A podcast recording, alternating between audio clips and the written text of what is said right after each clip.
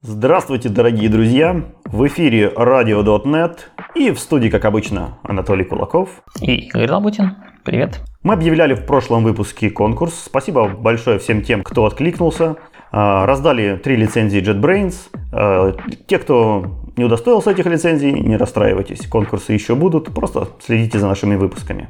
Также во время розыгрыша прозвучали интересные вопросы про то, а как наиболее удобно слушать наш подкаст. Поэтому хотелось бы немножко рассказать, что слушать нас можно практически везде, где вам только захочется. Самое первое, что приходит на ум, это веб-плеер. На сайте radio.dotnet.ru вы можете найти плеер, и слушать наши подкасты прямо в браузере. Там же доступен список всех наших э, выпусков. Второй очень популярный канал – это YouTube. Никакого видео с нашими разумными лицами вы там не увидите, но звук ничем не отличается от того, что вы услышите в плеере. Поэтому можно смотреть на YouTube, там есть удобная фишка прыгания по таймлайну, то есть можно перематывать темы, можно возвращаться к темам, и также там есть наиболее полный список всех ссылок э, про все темы, про которые мы обсуждаем э, в нашем подкасте. Самый удобный, наверное, как мне кажется, способ – это все-таки слушать подкасты со своего мобильного телефона. Для этого э, нужно воспользоваться какой-нибудь программой по прослушиванию подкастов. Их сейчас миллионы, просто вводите в своем любимом магазине э, подкаст-плеер и выбираете все что, то, что вам наиболее интересно по интерфейсу или по качеству, или по настройкам. Мы есть практически везде, во всех, во всех паблишинговских сетях, Э, по распространению подкастов в Google подкастах, в Apple подкастах, в Spotify и много-много где еще у нас там около 10, 10 сетей. Самый, наверное, хардкорный вариант – это скачивать прямо mp3 эм файлы и загружать их куда-нибудь к себе. Я этим вариантом очень часто пользовался раньше, когда у меня был э, физический плеер.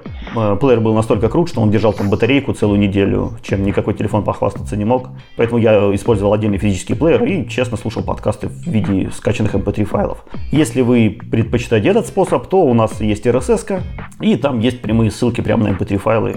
Скачивайте смело. Ну и вообще подписывайтесь на нас RSS. Это отличный способ следить за новыми выпусками. Так, Игорь, я все назвал?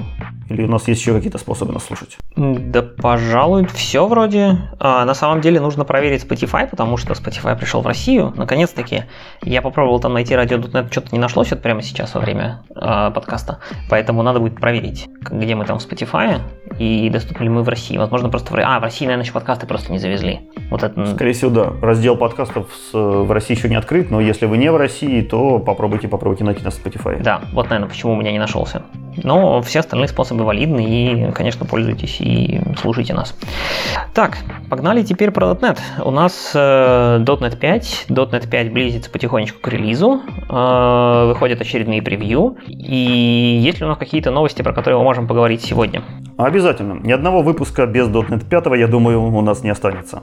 И сейчас хотелось бы поговорить о интересных новых ключевых словах, которые предлагают ввести в C-Sharp. И это ключевые слова and, or и not. Прямо так вот буковками и, и пишется. На первый взгляд кажется, что они ничем не отличаются от привычных нам а, логических операций. Две вертикальные черты или два амперсанда, но это только с виду.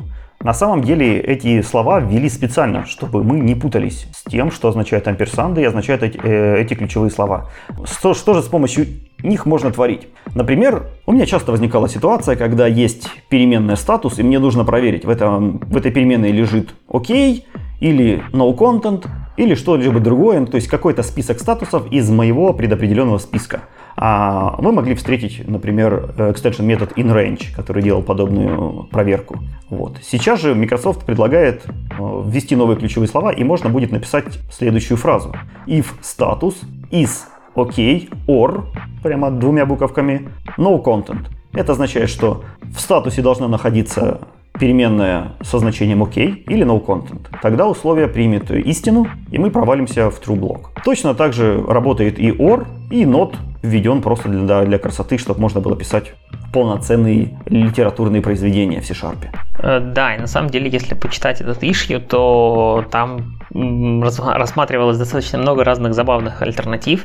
А, естественно, первым попыткой было, а давайте просто использовать стандартные NDOR, как сказал Толя, но там есть проблемы с синтаксисом и с э, многозначностью, и вообще как это все вычислять во время compile time или во время runtime, и поэтому от этой идеи отказались. Дальше там были предложения использовать, собственно, тройной амперсант, были предложения использовать э, честные математические знаки и и или в виде там галочки и перевернутой галочки, соответственно. А отрицание это вообще хитрый математический знак, который хрен наберешь на обычной клавиатуре. Ну, в общем, было предложение заключать эти паттерны в квадратные скобки, и тогда and и or не будут вычисляться компилятором заранее, а будут правильно интерпретироваться во время рантайма. И, в общем, много-много-много всяких разных интересных предложений. Обсуждение еще до сих пор не закончено. And, or и not выглядят как наиболее подходящие, но э, буквально вот три дня назад был...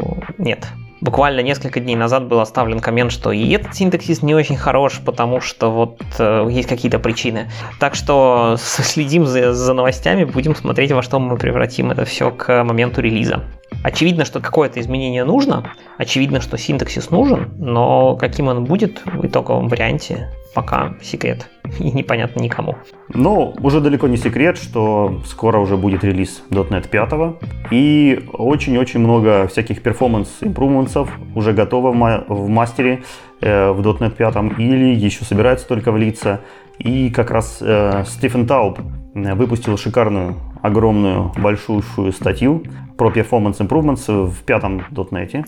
И давай по ней немножко пробежимся. Давай. Во-первых, надо сказать, что Стивен Тауп делает такую статью почти для каждого мажорного релиза. Он не делал этого для 3.1 э, .NET Core, потому что там было не очень много конкретно performance импрувментов, больше про стабилизацию, но для 3.0 была большая статья. И вот теперь .NET 5. Она традиционно разделена на несколько разделов э, по разным областям .NET, и можем просто пробежаться, захайлайтить какие-то интересные для нас моменты. Если вам интересно более детально во всем разобраться, то читайте статью. Каждый improvement подкреплен ссылкой на соответствующие pull requests и issues. Э, можно внимательно почитать, что же там обсуждалось, как все эти импрувменты делаются и какие вообще комменты посылают ревьюеры, когда такие импрувменты делаются. Занимательнейшее чтение. Если Тауп не врет, э, он написал около 250 ишисов, что прям довольно хорошо. Ну, мы 250 не будем рассматривать, иначе это затянется очень надолго. А главное, они настолько некоторые специфичные и небольшие, что... Или узкоспециализированные, может лучше сказать. Ну, смысла особого их нету обсуждать детально. Но кое-какие мы рассмотрим. И начнем мы с garbage коллектора. В garbage коллекторе на самом деле сделана первая штука, она касается непосредственно garbage коллектора, и это то, что называется work stealing. То есть известно, что garbage коллектор в определенных режимах работы имеет несколько потоков, которые занимаются тем, что маркают объекты в соответствующей куче, которая ассоциирована с нужным ядром процессора. И до .NET 5 ситуация была такая, что если поток со своей кучей закончил, но он, собственно, ждал, пока все остальные закончат. Сейчас они реализовали штуку, что если одна из куч э, на одном из ядер, например, слишком большая, то остальные потоки, когда они закончатся своими маленькими, они немножко стянут работы у несчастного потока, у которого очень большая куча, и тем самым Markface будет закончен гораздо быстрее. Это хорошо, это, естественно, естественно, накладывает некоторые там дополнительные ограничения и сложность в работу garbage коллектора, но для нас, как конечных пользователей, это не должно быть заметно. Он просто станет работать чуточку быстрее в определенных сценариях. Второе улучшение, оно на самом деле не совсем про garbage коллектор даже, но оно тесно с ним связано. А именно, мы уже это упоминали в каком-то из прошлых выпусков, что часть э, нативного кода переносится командой Microsoft, командой Runtime в реализацию на C-Sharp. Казалось бы, быстрый нативный код переписывают на C-Sharp, э, причем достаточно низкоуровневые вещи. Зачем? Оказалось, что у этого есть очень много плюсов. Плюс первый гораздо проще в такой проект контрибьютить. Опыт команды Runtime показал, что сторонние разработчики контрибьютят в C-Sharp код гораздо охотнее, чем в какой-то там неизведанный C++.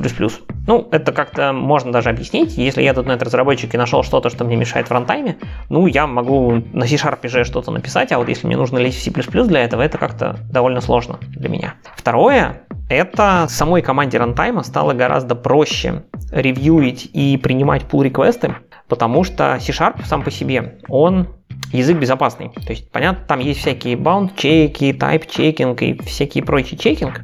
И это означает, что даже если вдруг при, э, при ревью pull реквеста будет пропущена та или иная ошибка, то в среднем команда рантайма может беспокоиться меньше, чем если то же самое было бы пропущено в C++ коде, где можно сделать все что угодно с памятью, все сломать и свалиться там с каким-нибудь access violation exception.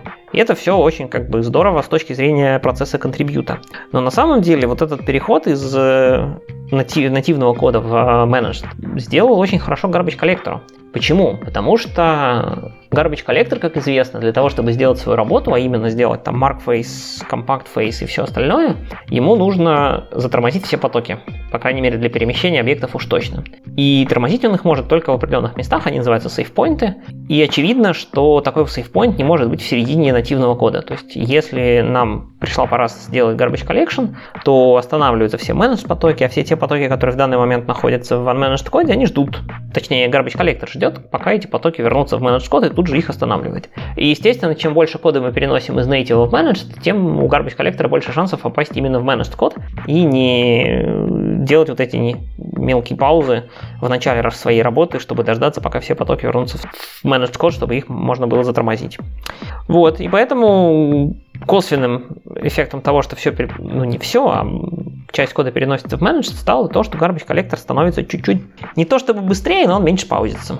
Игорь, а разве нет э, преимущества еще в том, что у тебя код автоматически становится кроссплатформенным? Потому что на плюсах ты должен его конкретно подгонять под каждую платформу, там, про, под операционную систему, под процессор, под архитектуру памяти и так далее. А на .NET ты все это получаешь на халяву.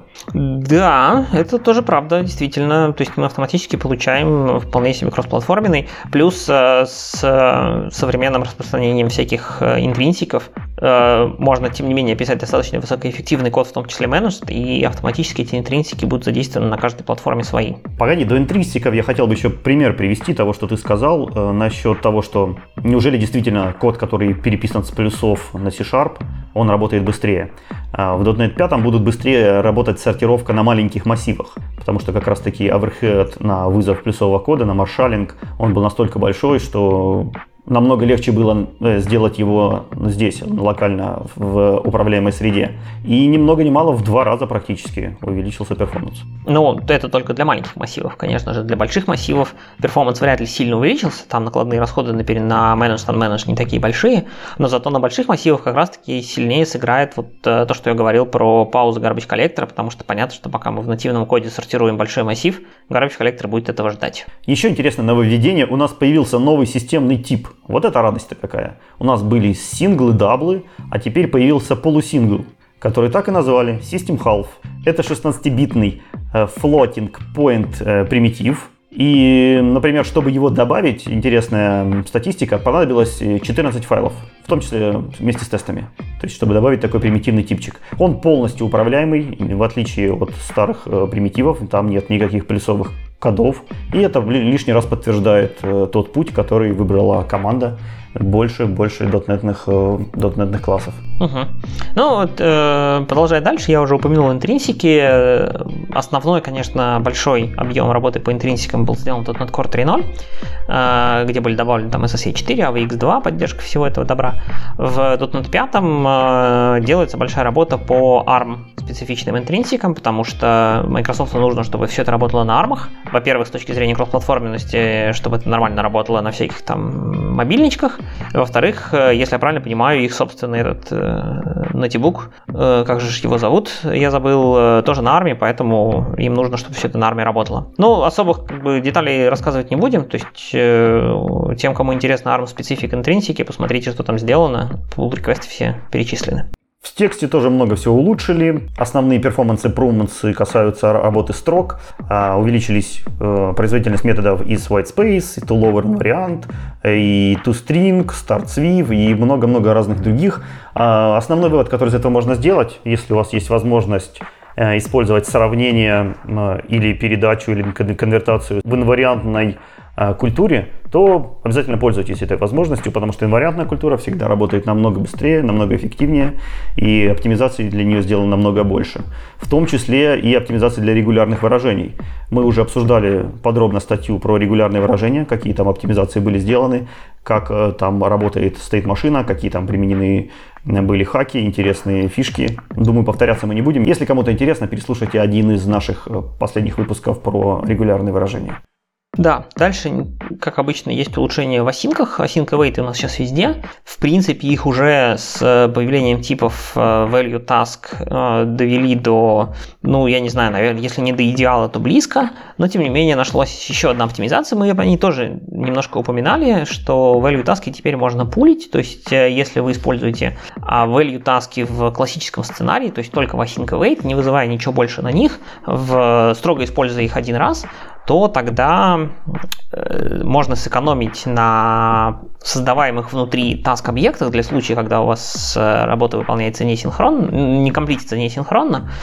Эти объекты можно пулить и тем самым сэкономить еще немножко аллокейтов памяти.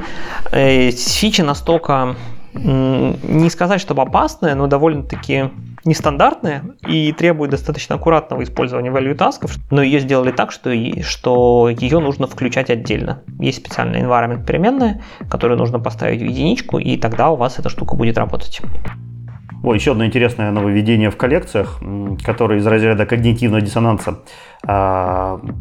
Наверное, каждый из вас сталкивался с ситуацией, когда э, всякие Roslyn-анализаторы или решаперы подсказывают вам, что условия в коллекции элементов больше нуля или не равно ноль, вы должны заменить на функцию any. Большинство, большинство программистов так и делало, просто молча соглашалось и заменяло. Те, кто лазил внутрь этого any, э, видел, что реализация any будет работать намного медленнее обычно, чем реализация каунта.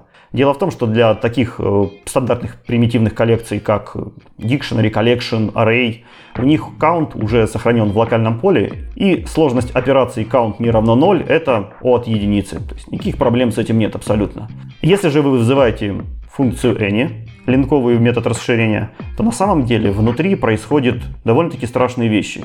Там, во-первых, аллокетится энумератор, а во-вторых, диспатчится два интерфейсных метода. То есть эта функция просто-напросто забирает из коллекции нумератор и вызывает один раз moveNext. Если moveNext прошел, значит any true. То есть какой-то элемент там есть. Если moveNext не прошел, значит элементов там нет. И поэтому многие игнорировали рекомендации Рослина о том, что нужно заменять count на any. И что теперь? Рослин переписали и стали рекомендовать обратное? Э, нет, нет. Они сделали any намного умнее.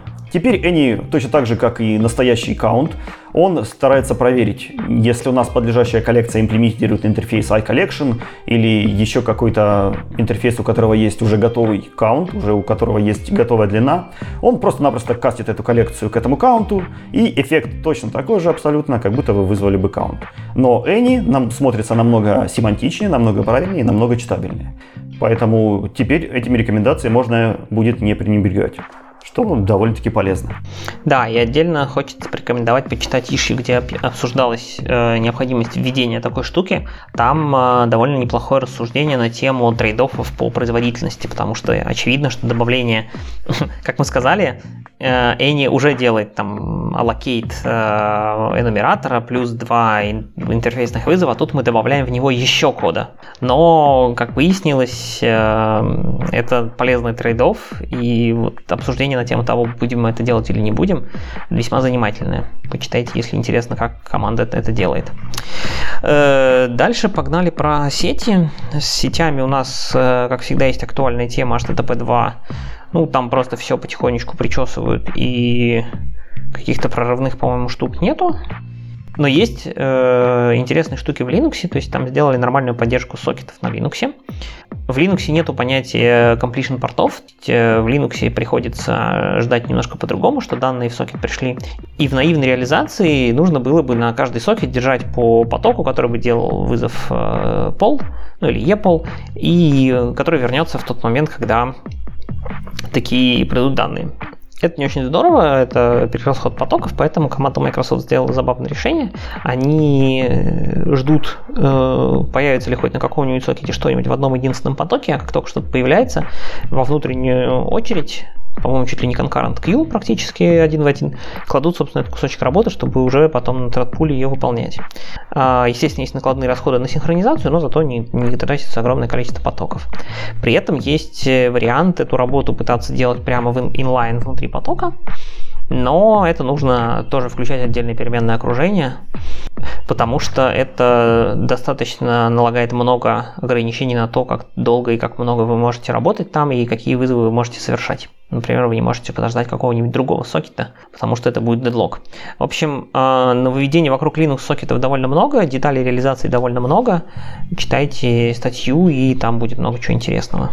Если мы говорим про сети, то, естественно, нельзя не сказать про JSON. Обработка JSON сейчас трендово нужно делать э, System Text JSON, хотя, как мы говорили в одном из прошлых выпусков, Microsoft э, хоть и выпустила хорошую статью, как мигрировать с Newton Soft на System Text JSON, явно явно говорит, что, ну, в целом, как бы это делать там не совсем обязательно, и, в общем, э, они не полностью совместимы, поэтому, если пользуетесь Newton Soft JSON, то продолжайте пользоваться. Но если вы мигрировали на System Text JSON или просто им пользуетесь в каком-то новом проекте, там завезли как очередное количество импрувментов, чуть быстрее сериализуются коллекции, побыстрее сериализуются словари, в общем, еще немножко улучшают туда-сюда. В общем, изменений много. Как сказал Толя в начале, там порядка 250 pull реквестов которые только вошли в статью, а их на самом деле, конечно же, в репозитории еще больше.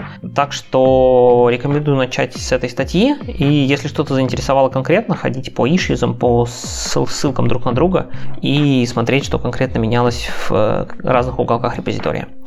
На этом я думаю, что с performance improvement ами в .NET 5 мы закончим и пойдем дальше.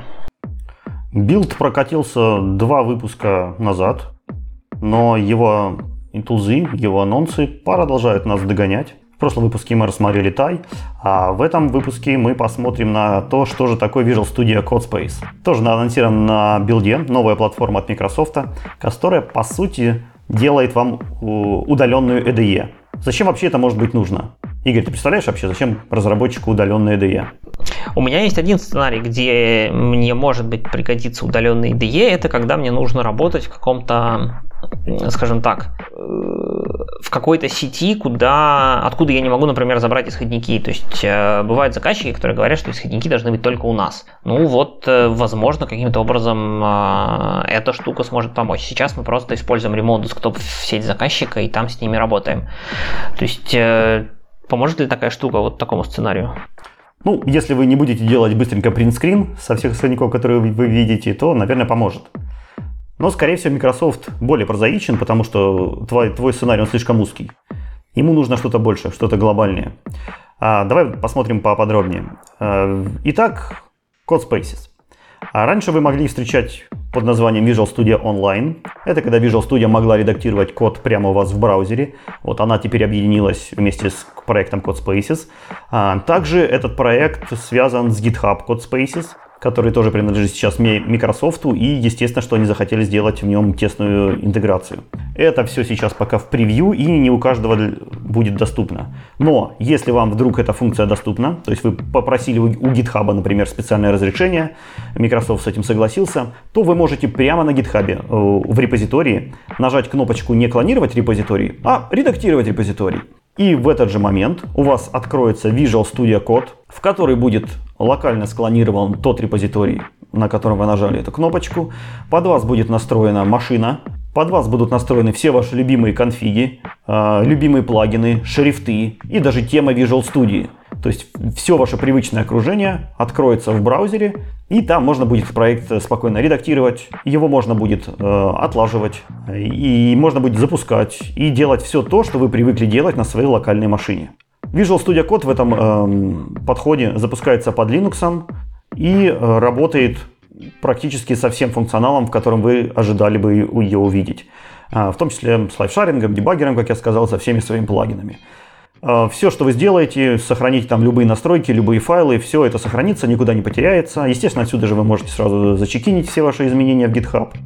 Если вы хотите, чтобы э, ваше окружение э, в таком э, в CodeSpaces работало как-то по-особому, то в репозитории можно добавить файлик devcontainer .json и в нем написать различные требования к среде окружения и различные способы запуска. Э, также CodeSpace дает возможность работать не только в браузере, но и в настоящий Visual Studio Code. Для этого вам нужно подключить э, специальный плагин, и работает этот плагин поверх Remote Containers, если кто-то сталкивался. А если нет, то в Remote Containers это уже был такой первый шаг э, для того, чтобы среду разработки поместить в некий контейнер, в некую абстрактную песочницу. И в этой песочнице вы уже можете, например, устанавливать пакеты, компилировать, запускать, тестировать, и все это никак не скажется на вашем компьютере. Для меня это вообще рай, потому что я брезгую ставить на свой компьютер Node.js и прочие глупости, но, к сожалению, для многих проектов они необходимы. Поэтому я запускаю это все в тест-контейнере, и типа никто не видит, на моем компьютере никогда этой лажи не стояла, и я ничего такого не делал. Просто красота. Также э, CodeSpaces работает и под большой Visual Studio. Э, многих может стать вопрос, а как отлаживать, например, с локального порта, потому что очень много есть специальных команд, которые, допустим, работают только на localhost, и никак по-другому их на удаленном хосте не отладить. Например, очень часто делают э, программы, которые открывают админку, если к ней заходят по localhost. И к этой админке невозможно доступиться, если вдруг вы заходите по другому IP-адресу. Здесь тоже все элементарно и просто. У Visual Studio уже давно есть такой интересный режим, как Live Sharing. А, и с помощью Live Sharing вам открывается порт, прямо локальный порт на вашем компьютере, и он прозрачно редиректится на удаленную машину, которая запускается где-то у вас в облаке, на эту удаленную IDE, и оплатка абсолютно прозрачная. Пару слов про Live Sharing, если кто-то не сталкивался. Это возможность Visual Studio совместно редактировать код. То есть вы можете подключить несколько человек, и у вас будет несколько курсов курсора в Visual Studio. Вы можете совместно печатать, совместно запускать тесты, совместно делать код-ревью и так далее. То есть это шикарное средство для экстрим программинг, особенно если вы работаете удаленно и у вас нет э, возможности сесть друг другу на коленки и подебажить программу прямо в офисе. Вот. Этот же механизм применяется для того, чтобы взаимодействовать в Visual Studio с удаленной машиной. А, эта удаленная машина, это удаленная IDE, запускается, естественно, на серверах Azure. Чтобы чтобы смочь это сделать, вам, естественно, нужен тариф э, на, э, на ажуру. И тарифы сейчас, нужно признать, довольно-таки дорогие. И бесплатных тарифов нет. То есть у вас должна быть ажуровская подписка. Э, вы должны выбрать, какую машину вы хотите использовать под ваши проекты. Естественно, чем тяжелее, чем мощнее машина, тем дороже вы за нее будете платить. Чем машина легче, тем это вам, отда... чем машина легче, тем это вам обойдется дешевле. Поэтому в зависимости от размера, от качества проекта, столько вы напрямую будете платить теперь за редактирование кода. Статус проекта сейчас в Private Preview, то есть он есть, он работает, но пускает к нему не всем, пускает только по разрешениям.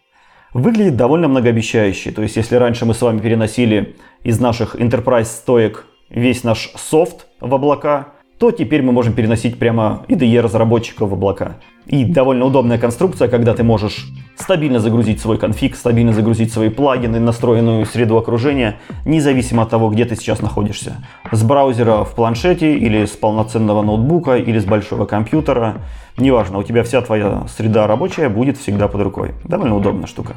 Да, у меня есть только один вопрос. Э, это все прекрасно, пока мы говорим о разработке или отладке какой-то, ну, достаточно стендалон приложения. Но там, что если моему приложению нужна, там, не знаю, база данных, какой-нибудь еще сторонний сервис, который не в интернете, а, допустим, там поднят где-то, или я поднимаю его локально.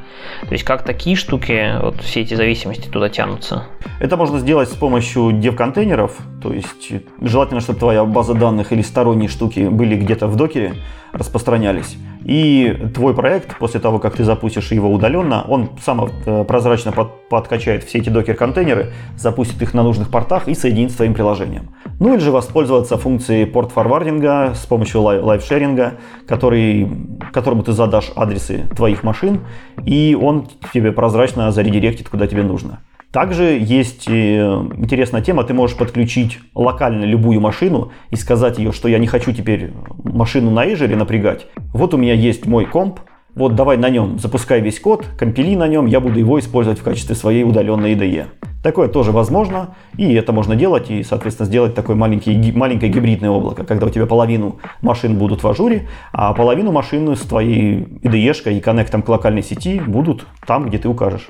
Понял. Ну, действительно, может быть, это удобнее, чем там таскать с собой ноутбук, с, который может быть не столь мощный, но на котором все настроено, а таскать какой-нибудь легкий и простенький ноутбучик, с которого ты можешь зайти в веб или там, запустить свой Visual Studio Code и получить мощное окружение где-то в облаке.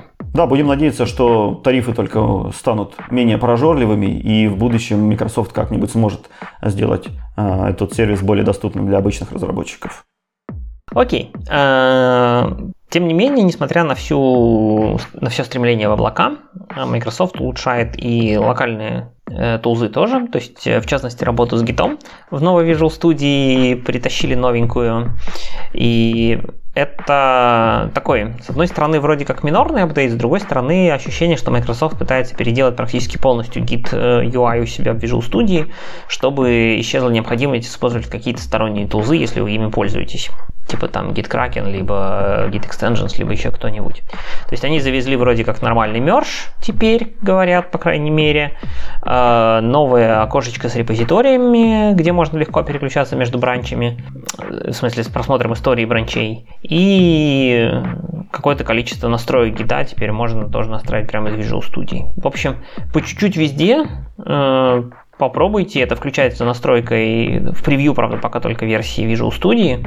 Возможно, действительно вы сможете отказаться от какого-то стороннего гид-тула, если только вы не консольный гуру. Недавно открыл для себя интересный сайтец, даже не сайт, а маленькую одну страничку всего-навсего, которая называется «Карта знаний .NET веб-программиста». А, довольно интересный ресурс, потому что часто, часто задают такие вопросы, там, с чего начать, как изучить, как потянуть ту или иную тему, э, что нужно знать и прочие вещи, э, которые очень полезно знать начинающим разработчикам. И вот куда податься, что сделать, такого консистентного, одного, обширного, большого ресурса его не было. И вот теперь, наверное, смело можно порекомендовать вот этот ресурс. Что же он из себя представляет? Э, это действительно такая карта, то есть большая-большая табличка, в которой все люди поделены на 4 уровня, начиная от стажера и заканчивая сеньором. Соответственно, стажер, сеньор, middle, junior. И в этой карте заданы темы, которые, по мнению авторов, должен знать тот или иной уровень, и глубину этих тем, насколько он должен их знать. Но это не только какие-то там теоретические наставления, а это еще и куча очень полезных ссылок. То есть по каждой теме есть ссылка, где можно почитать, или ссылка на книгу, или ссылка на микрософтовскую документацию, или ссылка на какие-то другие сторонние ресурсы, которые можно открыть в интернете. А, поэтому по каждой секции, по, э, по, каждому, по каждому уровню вы можете найти соответственную ссылку. И дано очень-очень много тем, то есть дана разбивка по темам. Такие как языки, платформа, DDD, ООП, сеть, базы данных и так далее. То есть очень-очень много а, разбивок. Соответственно, для каждой секции есть э, ссылки, и после каждой секции есть контрольные вопросы. И эти контрольные вопросы как раз таки и закрывают э, главную боль начинающих программистов, вроде того, а что меня будут спрашивать на собеседовании, как подготовиться к собеседованию и что там отвечать. Вот эти вопросы помогут вам самому себя проверить, насколько вы разбираетесь в теме, и если вы вдруг на какие-то из них не нашли ответов, то смело можно проследовать по ссылкам и там набраться набраться, набраться уму-разуму. Да, надо при этом сказать, что ссылки ведут э, либо на какие-то книжки, то есть э, их вам, возможно, придется купить, а, но основная масса ссылок это документация Microsoft и Хабр, где как бы по-русски все будет нормально написано. Еще хочется подчеркнуть, что монументальность этой статьи, то есть это реально огромный труд, то есть здесь собраны просто, я не знаю, наверное, сотни, э, сотни различных секций, тем, все они промаркированные, все про ко всем из них прошиты ссылки, ну то есть это очень-очень хороший ресурс для того, чтобы э, начать или систематизировать свои знания. Да, систематизировать знания это всегда полезно, даже если вы синьор-программист. Ну и кроме того, даже если вы синьор в какой-то одной области, возможно, вы джуниор где-то в другой, и будет интересно, если, например, вы хотите погрузиться в мир фронтенда, будучи синьор-бэкенд программистом, там тоже есть ссылки на эту тему, и пойти почитать и покопать, чтобы получить какие-то базовые знания, вполне полезно. И секцию полезных ресурсов продолжает JetBrains. JetBrains запустил новый портал, который называется .NET Guide, Tutorials, Tips, Tricks э, for .NET Rider and ReShaper. Соответственно, как вы, скорее всего, поняли из, из названия, это специализированный портал JetBrains, в котором он э, публикует э, видеоролики. Это могут быть маленькие ролики со специальными хаками, или же большие полноценные лекции, э, в которых JetBrains рассказывает про свои продукты. Но там рассказывается не только про их продукты, иначе это было бы слишком узко и слишком неинтересно. Естественно, они пытаются охватить намного больше, э, но делая это на своих инструментах. Соответственно, можно убить сразу двух зайцев. Во-первых, вы э, досконально изучите инструменты JetBrains, что на практике дает вам офигенный прирост в перформансе, а во-вторых, вы можете ознакомиться со стандартными темами, например, с такими как ASP.NET Core, а, профайлинг, дебагинг и так далее. Соответственно, вы прокачаетесь и в .NET, и прокачаетесь в разработке, и прокачаетесь в инструментарии. То есть с этой стороны довольно хороший ресурс. Там не только маленькие типсы, там э, можно встретить, например, видосики из э, JetBrains Online Days, которые мы обсуждали несколько выпусков назад, и, соответственно, э, посмотреть уже хорошие полноценные лекции от э, гуру с мировыми именами. Среди авторов, которые постоянно наполняют контент э, этого ресурса, Матиас Кох, Мартин Баллиау, Мэтт Эллис и некоторые другие популяризаторы .NET и адвокаты JetBrains. Угу. Продолжая тему JetBrains, я видел, что там а, они обновили политику про лицензии вокруг ReSharper, Райдера и чего-то такого. Можешь что-нибудь подробнее рассказать про это? Да, да, э, JetBrains упростил лицензии, у них раньше было немножко больше вариантов, то есть что вы можете купить, если хотите программировать на .NET. Сейчас все это было упрощено и понижены цены. А, по порядочку, упрощение. Сейчас осталось всего-навсего три типа лицензий. Первая называется ReSharper Subscription, это лицензия, которая включает в себя ReSharper, плагин к Visual Studio, и ReSharper C++. То есть они теперь все распространяются под одной лицензией. Вторая лицензия это Rider Subscription. По ней вы получаете только Rider, но внутри Rider, соответственно, э, и работа с Unity, и работа э, с Xamarin, и с Blazor, и прочее, прочее, прочее.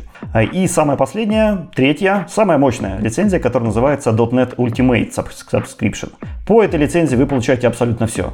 И решарперы, и райдеры, и тулзы для дебагинга, .trace, .memory для трассировок, .cover для покрытия кода. Вообще абсолютно все, что только есть э, касательно .NET.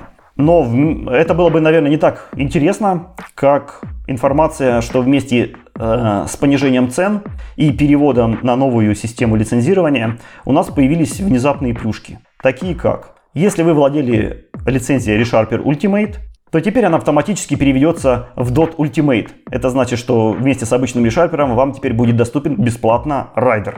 Если же у вас раньше была просто ReSharper Subscription, то теперь вы бесплатно к ReSharper еще получите ReSharper C++.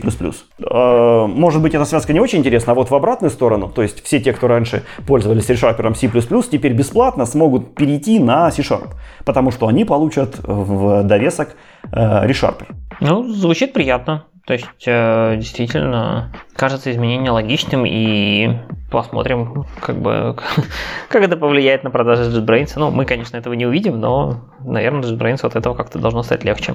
Лицензии трансформируются вместе с релизом 2020.2. Э, это примерно произойдет где-то в первых неделях августа. Поэтому осталось ждать довольно, довольно недолго. Хорошо, давай, наверное, закончим про JetBrains, Rider и прочие э, темы вокруг обучения и пойдем поговорим про что-нибудь более интересное и технологичное. Погоди, для до более технологичного меня тут э, недавно стукнули по голове гитхабом и сказали, что теперь мой код заморожен. Э, хотелось бы вот немножко подробнее эту тему осветить. Э, что же такое сделалось, произошло с моими репозиториями, с моим кодом? Оказывается, GitHub без моего спроса взял и включил меня в свой проект, который называется GitHub э, Arctic Vault Program. Слышал когда-нибудь о таком? Ну да, что-то слышал, что-то про Арктику, про лед и заморозку кода для наших будущих потомков. А вдруг они не смогут собрать какой-нибудь проектик. Вот типа того. Э, подробнее. GitHub вместе с Microsoft Research, вместе с интернет-архивом и Стэнфордской библиотекой и многими-многими другими большими пупками решили сделать э, такую экстравагантную вещь. Они решили создать архив значимых для человека трудов, хранящихся как минимум тысячу лет. Они для этого используют множество всяких подходов, множество всяких технологий. Вообще GitHub, он довольно хорошо хранит ваши данные. Во-первых, при каждом pull реквесте при каждом пуше а, все, все ваш, весь ваш код распространяется на множество дата-центров, то есть он реплицируется на множество гитхабовских дата-центров. После него еще есть какие-то снапшоты. После этого еще есть интернет-архив, который обязательно дублирует весь ваш код. И так далее, так далее. То есть там около 10 уровней того, где дублируется ваш код. Это разные сервисы, разные страны, разные регионы. И потерять его довольно-таки сложно. И вот одним из самых конечных пунктов того, как гитхабовцы пытаются спасти ваш код, является программа Arctic World Archive.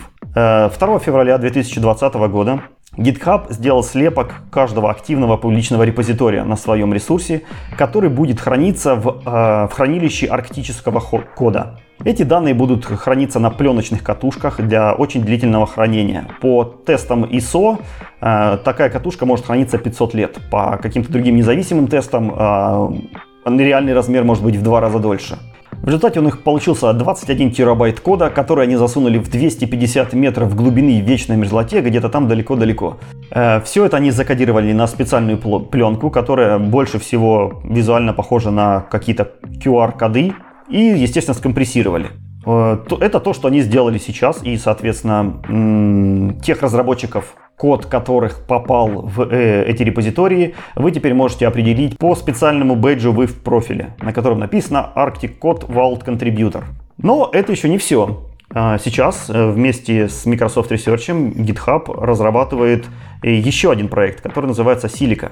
Это архивная программа, которая в конечном счете нацелена на то, чтобы заархивировать э, все активные публичные репозитории и сохранить их более чем на 10 тысяч лет, записывая их на пластины из кварцевого стекла с помощью фемтосекундного лазера, что бы это, мать его, так не означало. Но вы сами вдумайтесь в эти цифры. 10 тысяч лет. То есть вы представляете, это намного больше, чем э, у нас сейчас э, Рождество Христово. То есть что будет, какие языки существовать, какая письменность, какие цивилизации, какие войны пройдут, какие бомбы взорвутся, вообще неизвестно, что будет через эти года. Поэтому GitHub и компаньоны отводят очень-очень много внимания для того, чтобы дать э, нашим будущим потомкам каким-то образом понять, а что же, собственно, они закодировали в этих дурацких квадратиках и записали на пленочку. Потому что тысячи-тысячи лет это реально много. Они собрали а, антропологов, археологов, историков, лингвистов, специалистов по архивам, специалистов по данным, а, и прочих футуристов и попросили их всех вместе придумать, каким же образом нашим потомкам донести ту мысль, а, что тут хранится и как этим воспользоваться. Вот, они разработали специальные алгоритмы, специальные, специальные способы считывания. Они сделали э, специальные деревья для того, чтобы как-то систематизировать основной индекс того, что здесь написано. И в виде там картинок, стенограмм, кодов и прочего пытаются дать э, потомкам по подсказку о том, как же всем этим кодом воспользоваться. Как же восстановиться, восстановить все эти архивы, если они были для человечества потерянными. Вместе с кодом, естественно, хранятся не только наши pull-реквесты и матерные комментарии к комитам, но там еще хранятся настоящие произведения человеческого искусства, картины, фотографии статуй, а также семена растений, которые очень важны для нашей планеты, и много-много чего еще интересного. Если э, вам будет любопытно прочитать подробности по эту программу, то ищите ссылки под нашими выпусками. Да, э, когда речь заходит о бэкапах, важно сообразить, как же их ресторить. Интересно, будут ли они тестировать какой-нибудь рестор этого добра и как вообще это все проверять. Я думаю, обязательно будут. Э, также они планируют э, замуровывать ваш код в арктические льды каждый год. Поэтому, если вы в этом году не получили бейдж за контрибьют в гитхабовские проекты, у вас есть еще целый год для того, чтобы найти интересный проект и начать туда контрибьютить. И в следующем году вы обязательно вольетесь в арктическую скалу в виде ваших pull реквестов прекрасно, вообще перспектива шикарная. Но давай все-таки к техническим немножко еще темам. А, мы тут уже там сколько-то говорим, но часть была про технику, часть про лицензирование и все остальное. Я хочу опять вернуться к технике. А, нашли мы статью. Статья на самом деле довольно старенькая. Это января этого года от э, Орана Эйни, которого кто-то может знать как Аенда, SEO Hibernating Rhinos, который делает RavenDB. Ну, в общем, Аенда, RavenDB, вполне, скорее всего, вам известные персонажи и продукты. И он написал э, блокпост, в котором разбирает продакшн э, кейс, где у них все дико тормозило. Э, когда я начал читать этот пост, было ощущение, что ну, дико тормозило, это, наверное, все будет очень плохо. На самом деле кейс был довольно-таки, с моей точки зрения, не то чтобы не, не, не важный, для их системы это очень важный, но не, не прям такой, чтобы прям постмортом, постмортом и большой э, критичный кейс. Ситуация была такая. А, есть база RavenDB, она работает, работает много недель, без каких-либо проблем. И тут внезапно секунды на 3, 4, 5 замирает и ничего не делает. Потом снова работает много недель без каких-либо проблем. Казалось бы, ну что там, 5 секунд за много-много недель, тем не менее, это как бы важный кейс. А, все плохо, и за эти 5, в эти 5 секунд база перестает вообще хоть как-то откликаться, и надо инвестигетить, что такое. И у него как раз в блоге как раз и рассказано, как они все это искали. И статья на самом деле довольно интересная. Сначала они проверили, что с процессором, вводом-выводом, свопингом никаких проблем нет. Все тихо-мирно. Натуральный вывод любого .NET разработчика, ну, конечно же, мне мешает garbage коллектор. Как бы кто еще может паузить мое приложение? А как они это вообще воспроизвели, если это случается там раз в несколько недель? Это проблема, они это не, не воспроизвели. То есть а, пока, э, как бы попытавшись все то же самое сделать на своих каких-то тестовых серверах или еще как-то, они это воспроизвести не смогли. Что они сделали? Они просто, э, ну, помониторили просто те, те сервера, на которых это происходило, поняли, что как бы вроде с CPU, IO и всем остальным никаких проблем нет. Опять же, у них есть мониторинг, то есть можно посмотреть конкретно в тот момент, когда те самые 5 секунд были зависания, что в CPU там не 100% и все такое прочее, и вроде как бы проблем нет. Дальше они сделали дамп процесса просто в произвольный момент времени, неважно где. Потому что поймать конкретный момент тормозов, понятно, что сложно, или его ждать долго. Посмотрели на размер хипа. Хип оказался 8 гигабайт.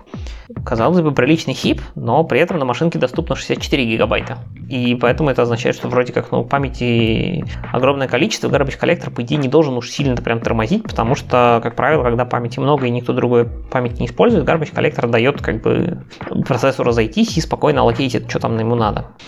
Ну, как-то вроде все норм. Посмотрели в дамп?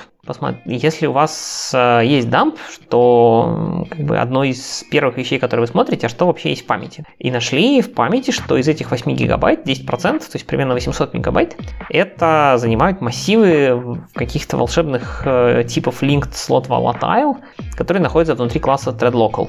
Ну, наверное, что-то связано с тредлокалами. Как бы посмотрим, сколько занимают сами тредлокалы. Ну, сами тредлокалы инстансы занимают около 2 мегабайт. Вроде немного. Но инстансов этих было 50 тысяч штук. Игорь, а ты можешь немножко подробнее рассказать, а что это за тредлокалы и это публичный класс? И зачем они нужны? Да, тредлокал это прекрасный публичный класс.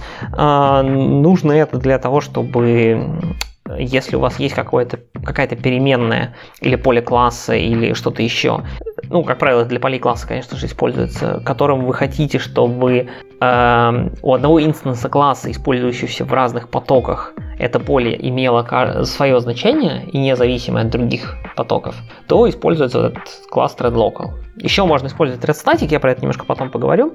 Э, но сейчас как бы каноничный способ это использовать ThreadLocal для этого. Он чуть более оптимален. Ха-ха, как мы выясним чуть дальше.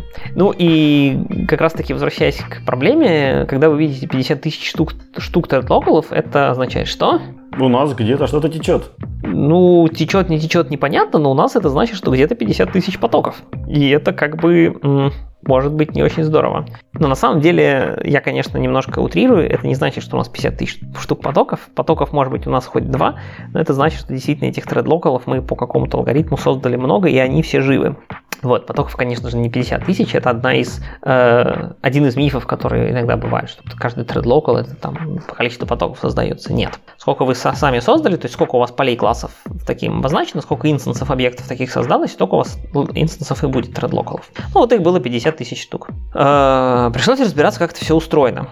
В итоге оказалось, что устроено это очень интересно. Э, как я сказал, для того, чтобы хранить индивидуальные значения переменной для каждого потока, в .NET есть такой способ, как thread Если вы почитаете какие-то документацию Microsoft, там будет сказано, что статик использовать не надо, надо использовать ThreadLocal. Он типа эффективнее. Но если посмотреть исходный код ThreadLocal, он внутри использует ThreadStatic. То есть ThreadStatic это такой примитив, который позволяет вам конкретное поле сказать, что вот оно будет, его значение, пожалуйста, храни э, в каждом потоке свое.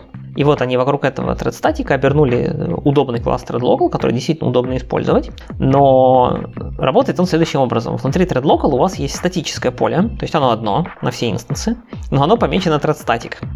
То есть э, значение этого поля свое для каждого потока. То есть сколько у вас потоков в системе, столько у вас будет этих полей, значений этого поля. И поле это ни много ни мало, как массив для, собственно, содержимого объектов ThreadLocal. То есть ThreadLocal не имеет у себя внутри какого-то поля типа value, а ThreadLocal имеет на самом деле внутри просто индекс, и этот индекс э, обозначает, в каком месте вот этого массива искать значение этого ThreadLocal. И это, как оказалось, большая проблема, потому что Тредлокалы нумеруются последовательно. Соответственно, если вы создали 50 тысяч штук, то у вас должно быть в этом массиве э, как минимум 50 тысяч элементов. А массива будет столько, сколько у вас потоков. Вот, собственно, отсюда 800 мегабайт э, и взялись. То есть вот этих массивов э, образовалось 800 мегабайт. При этом надо сказать, что массивы в среднем довольно-таки пустые.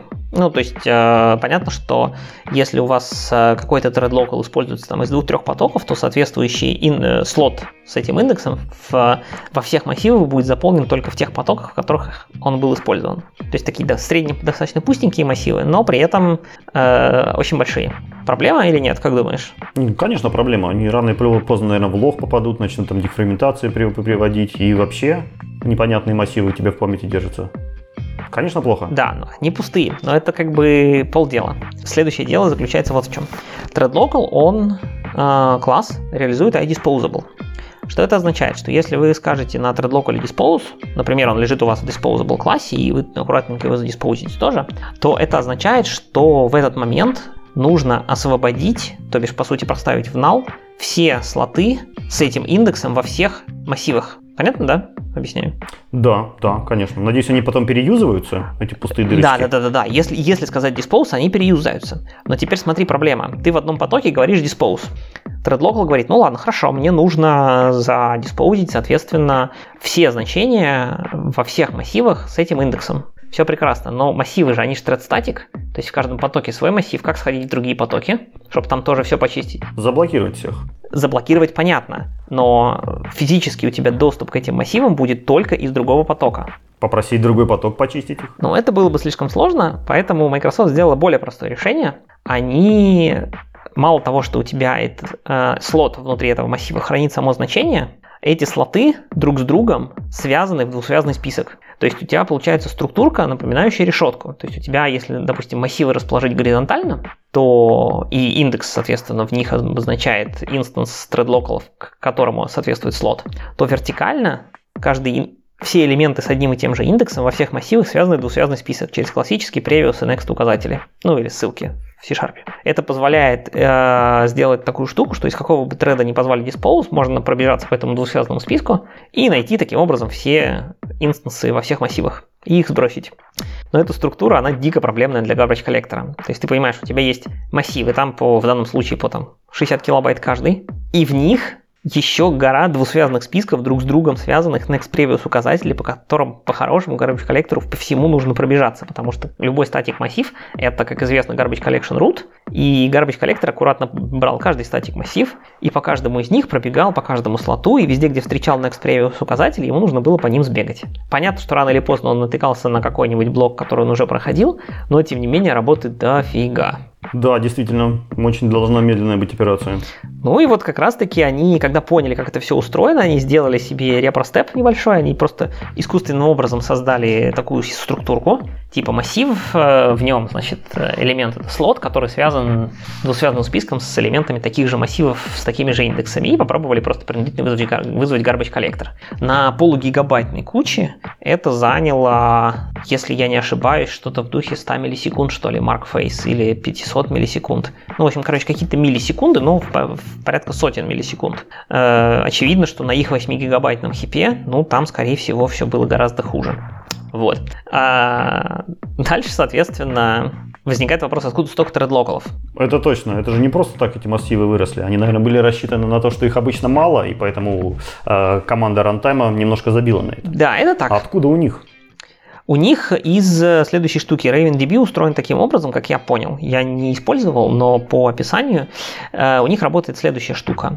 А, если у тебя есть какие-то активности в базе данных, то есть, например, у тебя есть э, ну, какие-то обслуживания запросов в этой базе данных, плюс у тебя есть какие-то индексы, которые нужно поддерживать, то каждая эта штука обрабатывается каким-то, возможно, своим потоком. Может быть, это сделано на тасках, но рано или поздно это все валится, естественно, в thread или, может быть, даже в выделенные потоки. И если у тебя много таких тасков, действительно много, то понятно, что thread тоже разрастется, и живых реальных потоков будет довольно много. То есть такой массив, такие массивы будут заполнены довольно активно. Это про потоки. Это не объясняет количество тредлокалов. А тредлокалы заключаются вот в чем. Э, действительно, на этом сервере, этот сервер был довольно загруженный, там было несколько десятков баз данных. В каждой базе огромное количество индексов, А индексы это, поскольку RavenDB это, насколько я понимаю, документная же база данных, правильно ведь?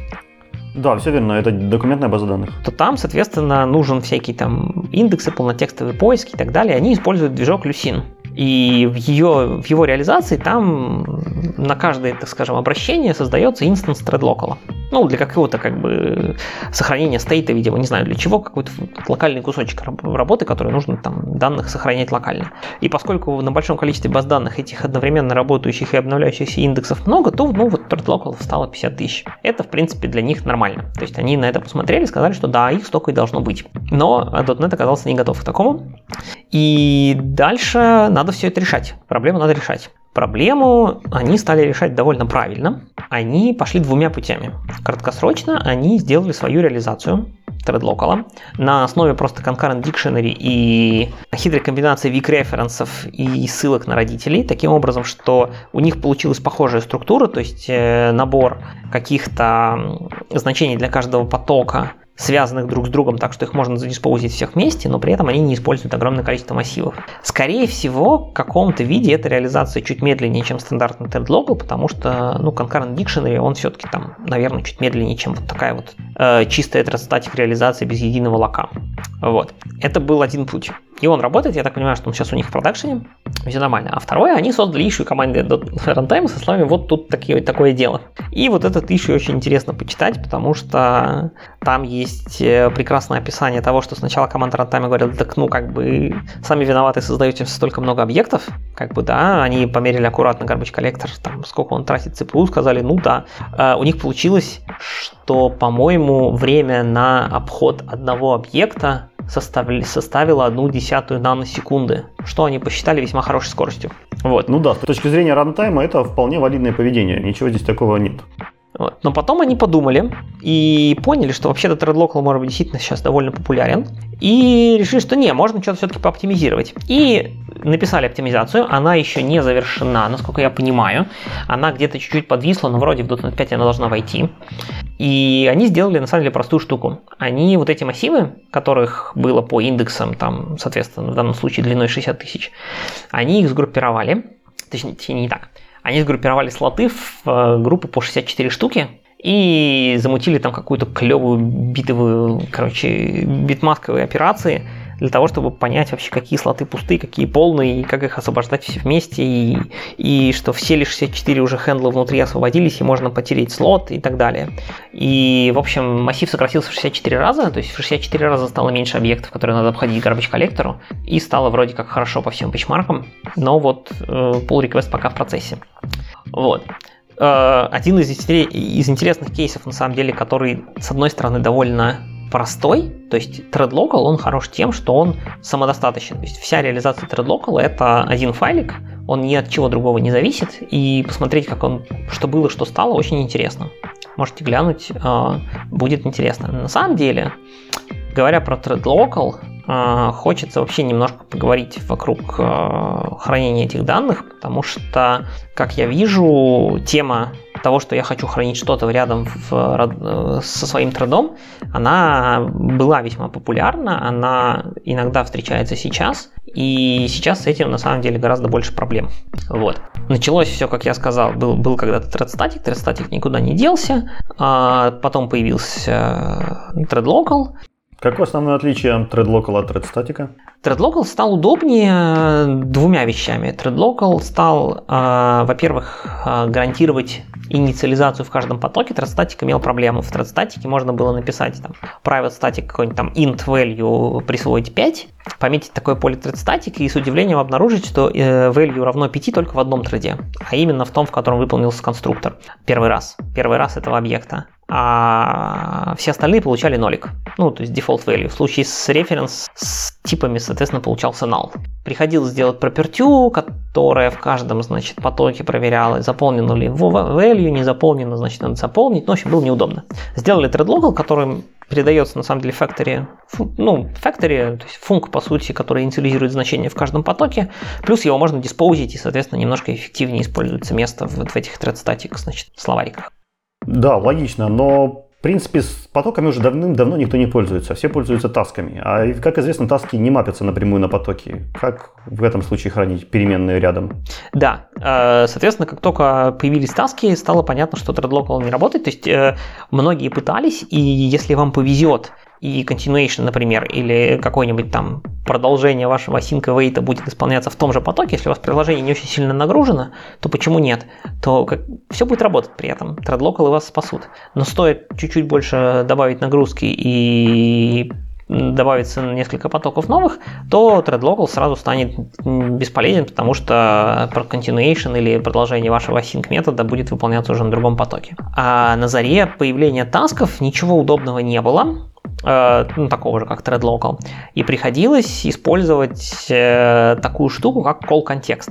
То есть э, есть call контекст, либо есть его держащий execution контекст, который на самом деле был вообще-то придуман для ремоутинга когда-то давно и позволял таким образом переносить состояние между аптоменами, даже на самом деле между процессами путем сериализации всего и вся. То есть в него можно было запихнуть какой-нибудь словарик ключ значения, он все сериализовывал и волшебным образом на другой стороне вызова все появлялось. Но ремоутинга с нами уже давным-давно нет, а call контекст остался? Call контекст остался, execution контекст остался, и на самом деле до сих пор вы можете написать execution context.setLogicalData, и это все будет работать, но оно там внутри немножко по-другому сейчас реализовано, особенно на .NET Core, где вообще нет ничего, никакого ни ремоутинга, ничего такого. А, но тем не менее, пользоваться этим всем не очень удобно, вам нужно э, помнить эти текстовые ключики, то есть по сути там ключом был, ну обычно использовали строчки а, в качестве ключа, и, значит, нужно было во всех местах эти строчки помнить, там либо константы их выносить, неудобно, запарно и куча кода лишнего. Поэтому в .NET 4.6 появился класс async local, который, соответственно, использует execution контекст напрямую. Ради этого в execution контекст даже добавили новые property и филды, где, собственно, хранятся эти значения. Это все уже работает в обход call контекстов. И async local это вот то, что нужно для тасков. То есть а, у него семантика такая, что у вас сохраняется значение, которое вы туда записали, в рамках вашего, назовем это execution flow. То есть, если вы, у вас есть async метод, который, или просто метод, в котором вы записали в async local переменную какое-то значение, то все последующие ответвления от этого метода, будь то старт потоков, э, продолжение работы в thread через thread pool queue user work item, или создание новых тасков, или, собственно, async await, э, которые под капотом, естественно, создадут вам новые таски. Везде э, execution контекст будет протаскиваться, и, соответственно, будет протаскиваться ваше значение, которое вы туда положили. Удобно, прекрасно, и все как бы работает абсолютно прозрачно. Если вдруг вам не надо, чтобы это протаскивалось, там есть специальные методы, которые говорят, что вот тут конкретно не надо можно временно засопрессить. Вот. В целом концепция удобная, но она не без э, изюминки я бы сказал, которая на самом деле очень сильно путает и поначалу приводит несколько в ступор. То есть, если вы, например, представите такую штуку, что у вас есть async метод, который вызывает два метода, метод 1 и метод 2. Оба тоже осинковые. Так вот, если вы э, в async local переменную, допустим, у вас есть поле класса, да, где что-то хранится. Метод 1 и метод 2 оба метода класса. Оба async метода, напоминаю. Если вы в методе 1 поставите какое-то значение в это async local переменную, то в методе 2 или даже в вызывающем методе, в исходном, этого значения видно не будет. Внутри async local будет, ну, там, null, либо что вы туда проставили до этого. Вот. То есть а, любые значения, которые записаны в async local, распространяются только вниз по дереву вызовов, но не вверх. Да, интересная особенность. Вот, это нужно знать. А, это полезно знать, э, если вы, например, это пытаетесь сделать э, в каких-нибудь middleware. Э, Async Local – популярная тема при работе с ASP.NET Core и middleware. То есть, если вам, например, встречался такой класс, как IHTTP Context Accessor, вот он как раз реализован с помощью Async Local. И можно попасть в такую ловушку, что вы, например, в вашем middleware, в invoke методе, который async, делаете какой-нибудь helper, метод, который вызываете перед тем, как вызвать next. И если он тоже async, то проставив в нем значение async local, внутри next этого async local видно не будет. Вот, поэтому в таком случае метод, вот этот вот э, helper нужно делать синхронным. На синхронные методы execution контекст не влияет никак. в смысле его э, продвижения туда-сюда. И в синхронном методе можно проставить значение, и при выходе из него оно все еще будет видно. Слушай, а это вообще бага или фича? То есть это специально сделали, чтобы он не пропагетился вверх? Да, это, это сделано специально. Для этого есть на самом деле там кусочек специального кода, э, чтобы на самом деле при то есть понятно, что э, простейшей реализацией было бы просто каждый раз копировать execution контекст при каждом смене таска, там, при каждом новом э, потоке и так далее. Это было бы очень дорого с точки зрения памяти. Поэтому там реализовано то, что называется copy on write семантика. пока вы ничего не трогаете в дочерних э, тасках или потоках, ничего не будет происходить, но как только вы тронете, тут же создастся копия execution контекста, и она уже будет жить сама по себе. Я не очень знаю, э, зачем это было сделано глобально, но вот в том практическом примере, примере использования, когда мы это видим в э, ASP.NET реквестах, это вполне объяснимо и полезно, потому что один и тот же поток на самом деле может исполнять один и тот же разные, обработку разных реквестов э, в разное время, и было бы очень неудобно, если бы один и тот же поток мог видеть э, какие-то async local стейты от э, других потоков. Вот, или от себя же самого, например, от прошлого реквеста. Вот, поэтому распространение не только вниз, оно, мне кажется, весьма полезным, что как только мы вернулись из обработки какого-то реквеста или кусочка логической обработки реквеста, мы уже не знаем, что происходило внутри. Но это налагает некоторые тонкости, если вы хотите вернуть какие-то значения и пропагетить штуки изнутри наружу. Это тоже можно сделать, э, просто добавляя специальный, скажем так, прослоечку, потому что вот это копирование, оно, то, что называется, не глубокое, то есть копируется только верхний уровень объектов. Если внутри объектов есть ссылки, они, конечно, будут все э, ссылаться все на одно и то же, и именно за счет этого можно попытаться все-таки вернуть значение наружу, это работает. Но этого нужно стараться избегать, и есть э, очень хорошая статья Стивена Клири про вообще все эти асинхронные контексты, и как это все работает, и как куда что передается, где всячески рекомендуется использовать только immutable объекты внутри async local, чтобы вы вот один раз их записали и больше не трогали. Да, это отличная вообще рекомендация. Если у вас есть какие-то проблемы э, с параллельностью, синхронностью, конкуренцией, приходите на immutable, там все хорошо.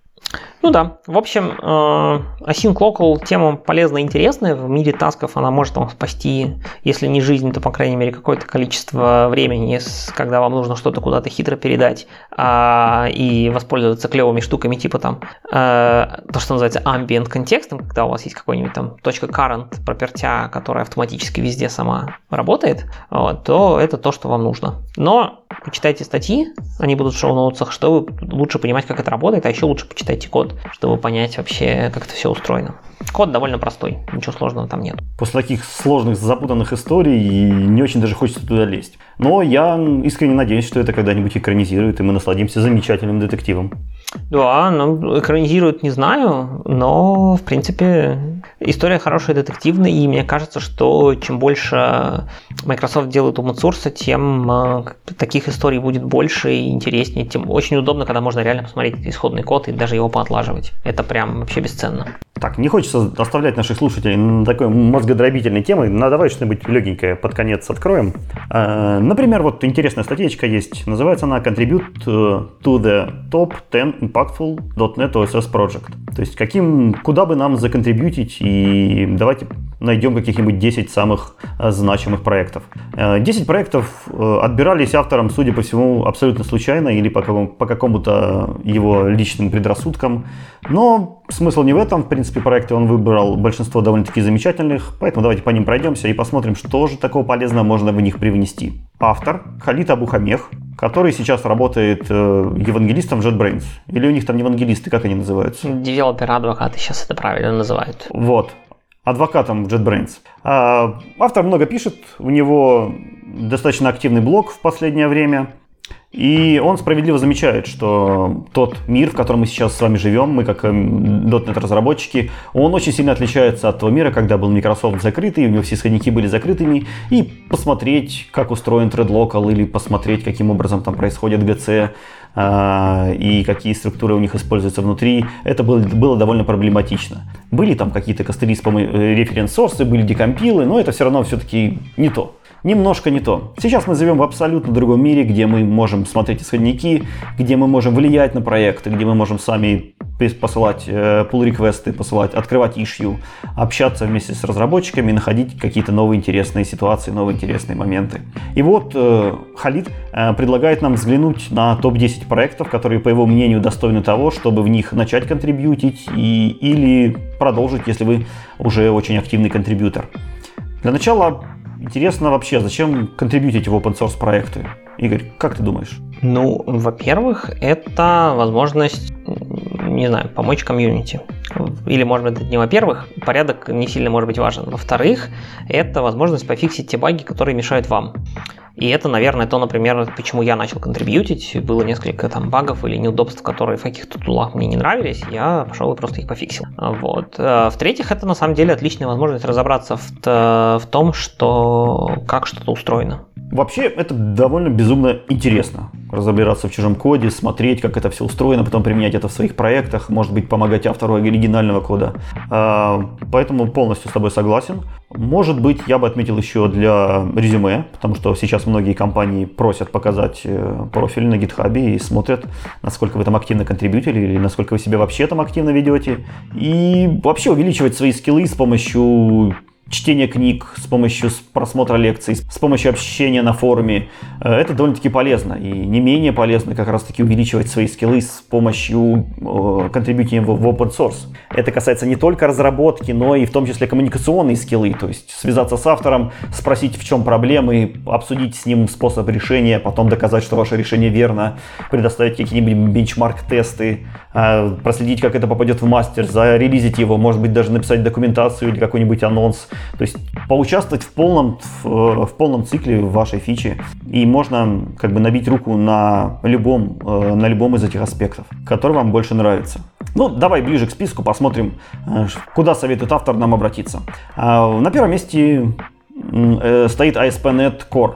Это сейчас, наверное, безусловно, самый знаменитый .NET фреймворк не только среди .NET разработчиков, но и в мире, потому что он уже находился несколько раз на первых позициях в некоторых э, тестах как э, самый быстрый э, веб-сервер. Этим веб-сервером э, является Kestrel, который входит в, комплект ASP.NET Core. Также ASP.NET Core состоит из множества других компонентов, таких как Blazor Engine, MVC, Web API и много-много всего другого. В каждый из этих компонентов вполне можно поконтрибьютить. Э, там очень много а, открытых ишью для новичков – очень много ишью в документации, которые, с которой можно начать для того, чтобы подробнее ознакомиться с, внутренними, с внутренними структурами. И самое главное, что там очень большое и доброе комьюнити, которое всегда рада новичкам и не закидает вас злыми помидорами, а в принципе поможет правильно развиваться в нужном направлении. На втором месте Nuget Search. Это отдельный пакет, который используется официальным Nuget для того, чтобы осуществлять э, поиск по пакетам, по DLL и так далее. Мне почему-то никогда не приходилось искать эм, по внутренностям DLL, я даже не знал, что такая возможность э, у официального Nuget есть. И как-то всегда точно знал, за каким пакетом я иду и как он называется. Этот Search Engine, он открыт и находится на GitHub, и зовет к себе контрибьюторов. Понимание алгоритмов полнотекстового поиска обязательно, но в принципе каких-нибудь основ вам достаточно для того, чтобы начать э, туда контрибьютить и стать частью одного из самых знаменитых дотнетовских э, серверов. Э, дальше идет Godot Engine и Mono Games. Это мультиплатформенные игровые движки и игровой фреймворк для написания игровых движков. Они полностью открытые, бесплатные, в отличие от гигантов типа Unity и Unreal, которые требуют какой-то а, налог за использование. А, можно контрибьютить в эти движки с помощью написания демок для этих игр. Соответственно, если вы мечтали писать игры, но вас не хватает на полноценный проект, то вы можете законтрибьютить демки, и это будет очень большой вклад э, в развитие этих движков. И также у них большие проблемы с документацией. Поэтому тоже милости просим. А дальше идет серилог э, от э, Николаса Блумхарта. А, знаменитый автор, знаменитый проект, э, проект для структурного логирования. Серилог сейчас находится на втором месте по числу скачиваний на Nuget сервере среди всех проектов в экосистеме .NET.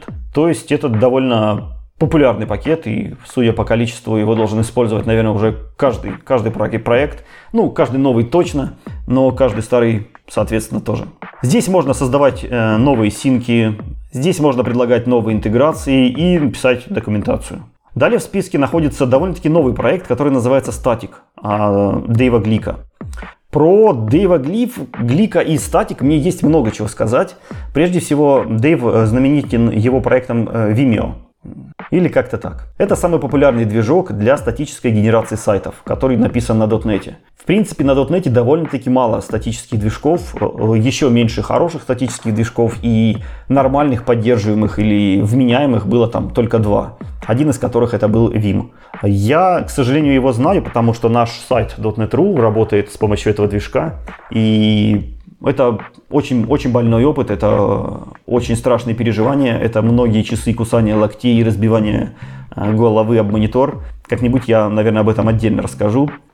Но надо быть полным гением, чтобы такое придумать. К сожалению, ничего лучше на рынке нет, и поэтому это самый популярный движок. К счастью для нас, э, Wyam закрылся. Но, к сожалению, он закрылся потому, что у него появился преемник. И преемник как раз-таки есть вот этот новый Statiq. Я планирую на него перелезть, потому что, судя по документации, он гораздо лучше, чем Wyam. Несмотря на то, что он является идеологическим э, наследником и внутри себя использует компоненты из Wyam, автор довольно-таки сильно пересмотрел саму концепцию составления пайплайнов, саму концепцию составления вот этого статического проекта. И, может быть, в, на сей раз оно выстрелит. В то же самое время это новый движок, ему очень нужна документация, ему очень нужны примеры, поэтому сюда тоже можно активно контрибьютить. Далее Hangfire. Hangfire это лучшее э, решение, если вы хотите строить какие-то background job ы в вашем приложении. То есть не нужно записать ни какие-то там Windows-сервисы, ни какие-то там другие э, ажуровские джобы, ни какие-то таски скедулить. Вот. Только вам нужен Handfire и все. Это средство, которое умеет э, хорошо планировать джабы, э, хорошо э, их выполнять, ретраить, следить за их статусом, сохранять в сторидже, объединять в батчи. И как раз можно поконтрибьютить в том, чтобы добавить новый storage, а можно поконтрибьютить в том, чтобы сделать более красивый дашборд или а, чтобы написать больше примеров для, то, для того, как этот проект использовать. Дальше идет Entity Framework Core. Это знаменитая ORM, э, которая сейчас, скорее всего, даже переплюнула все остальные. Надо свериться со статистикой. И в ней можно найти кучу багов, которые пользователи хотят зафиксить, также кучу фичей, которые они хотят реализовать. И все-таки до сих пор страдает документация, несмотря на то, что это микрософтовский проект, поэтому контрибьюторы тоже очень сильно ну, нужны. Ну, э, тут надо сказать, что как раз-таки, да, команда Editing Framework Core, она очень небольшая, то есть э, на момент примерно года назад это было, если не ошибаюсь, там в пределах 10 человек, включая тех, кто пишет документацию, поэтому, может быть, сейчас она немножко и расширилась, но тем не менее с такой ORM пишется реально небольшой командой, и любая помощь при, просто приблизит время, когда ваша нужная вам фича будет э, в релизе. Поэтому приходите, помогайте. И у вас есть шанс вписаться в такой большой, большой гениальный проект. А, следующий проект Мартин. Слышал что-нибудь про Мартин? М-м, вообще первый раз слышу. А, Мартин это попытка сделать э, документно-ориентированную базу данных на стабильном движке, а именно на PostgreSQL. Ну, действительно, у нас же есть Postgres, у него есть э, нормальные эти транзакции, у него есть гарантированные э, какие-то критерии выполнения, у него есть execution планы. И много-много тысяч человека лет вложено в его инфраструктуру. И также он поддерживает JSON. В принципе, все, что нужно для документоориентированной базы данных. Вот Martin это такая надстройка, написанная на .NET, которая позволяет ваш э, PostgreSQL превратить в документно-ориентированную базу данных. Под капотом у нее будет Postgres, но для внешнего мира она будет выставлять все API полноценного, э, полноценной документной базы данных. Также этот движок поддерживает и Event Store модель. Мартину нужны контрибьюторы в документацию и примеры.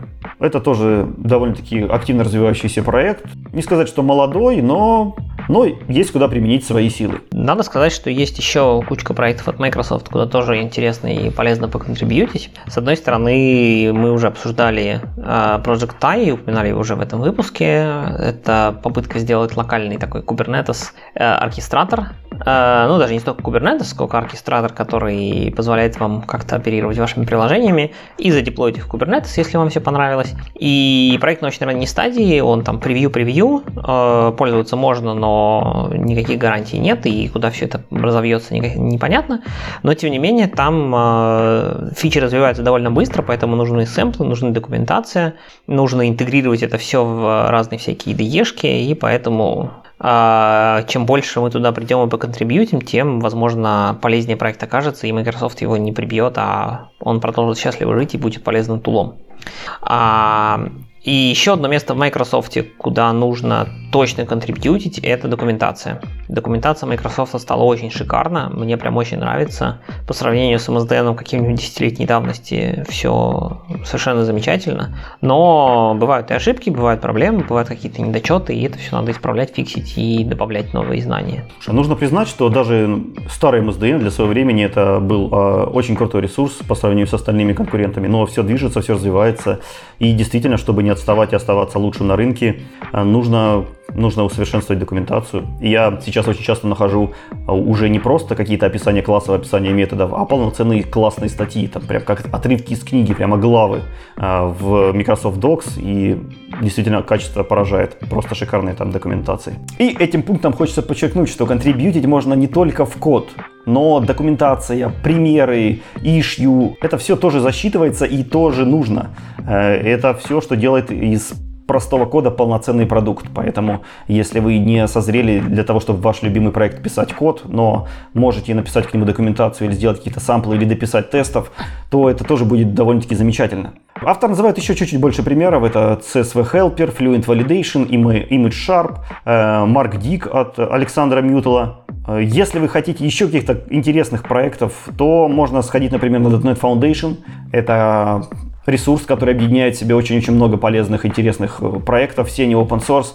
Во всех у них есть наверняка какие-нибудь issue, какие-нибудь э, потребности, которые вы можете удовлетворить. А, сходите, посмотрите на Авалонию, тоже активный проект, отлично развивается, очень перспективный. Это UI-движок, в котором вы сможете визуально пощупать все свои контрибьюты. А, если вы совсем не дружите с английским языком, например, или если больше хотите общаться с русскоязычными разработчиками, то, наверное, можно порекомендовать наш репозиторий .NET.ru.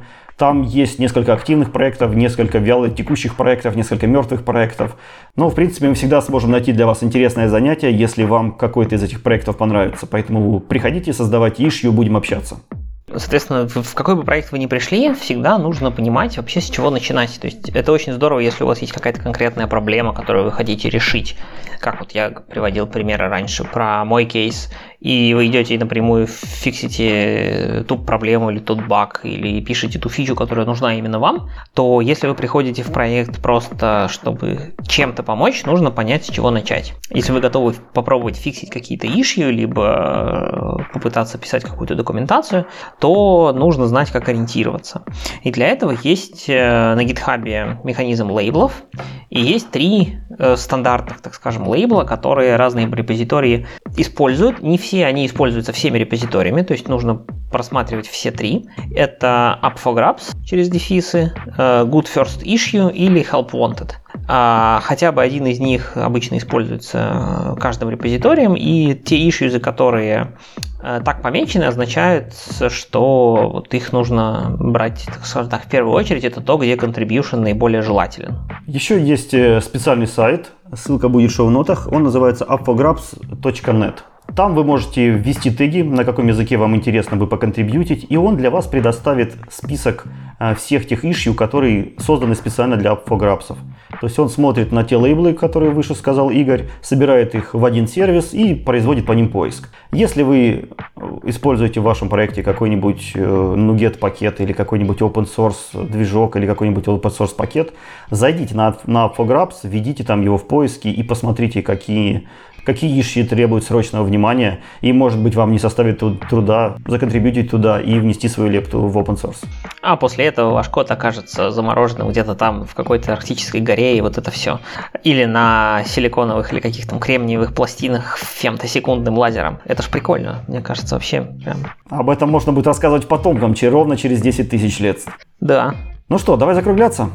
Да, давай. Э, много сегодня, с одной стороны, обсудили, с другой стороны, прям новостей, новостей не так, чтобы много, но, тем не менее, давайте быстро вспомним, что мы сделали и про что мы поговорили. Во-первых, мы напомнили, как нас надо слушать. Я думаю, что еще раз надо сказать, что это можно делать в вебе, это можно делать в специальных приложениях, это можно делать в RSS. В общем, э, есть куча разных способов. Заходите, слушайте нас, хотя если вы это слышите, вы и так уже нас слушаете, и это уже здорово. Э, дальше мы прошлись по новинкам .NET 5, их становится чуть меньше, потому что релиз близится, но тем не менее э, войны за ключевые слова для паттерн матчинга еще не прекратились. And, or и not может войдут, может не войдут в этом виде в язык.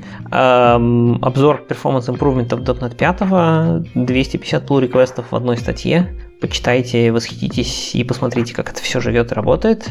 Тулинг был представлен э, Visual Studio Code Spaces и новым Git Experience Visual Studio. Мы поговорили немножко про то, как нужно улучшать и обновлять свои знания. Это есть отличный ресурс про карту знаний .NET программиста. И новые гайды, новая коллекция гайдов от JetBrains по .NET, Rider или Sharper. Напомнили, или точнее узнали, как у нас теперь будет обстоять дело с лицензированием JetBrains продуктов в .NET мире. И поговорили про более технические темы. Это что такое thread local, как вообще жить с этим в современном мире тасков, что такое async local, какие трудности с этим бывают и что почитать на эту тему. Ну и закончили э, обзором того, куда можно поконтрибьютить и как вообще это правильно делать. А я напоминаю, что с вами был radio.net. Э, нас можно найти на сайте radio.net.ru, а также в любом подкаст-плеере. Просто наберите в поисковике и найдете наш подкаст. Если захотите что-нибудь прокомментировать, то лучшее место сейчас это наши выпуски на YouTube. Там разворачиваются довольно бурные комментарии, поэтому если будете пробегать мимо YouTube, нам будет приятно, если вы черкнете нам парочку строчек. А также распространяйте нас, советуйте нас своим друзьям, советуйте нас своим коллегам. Мы будем очень рады, если нас станет слушать еще немножко побольше людей. Да, на этом мы прощаемся с вами. И всем пока. Всем пока.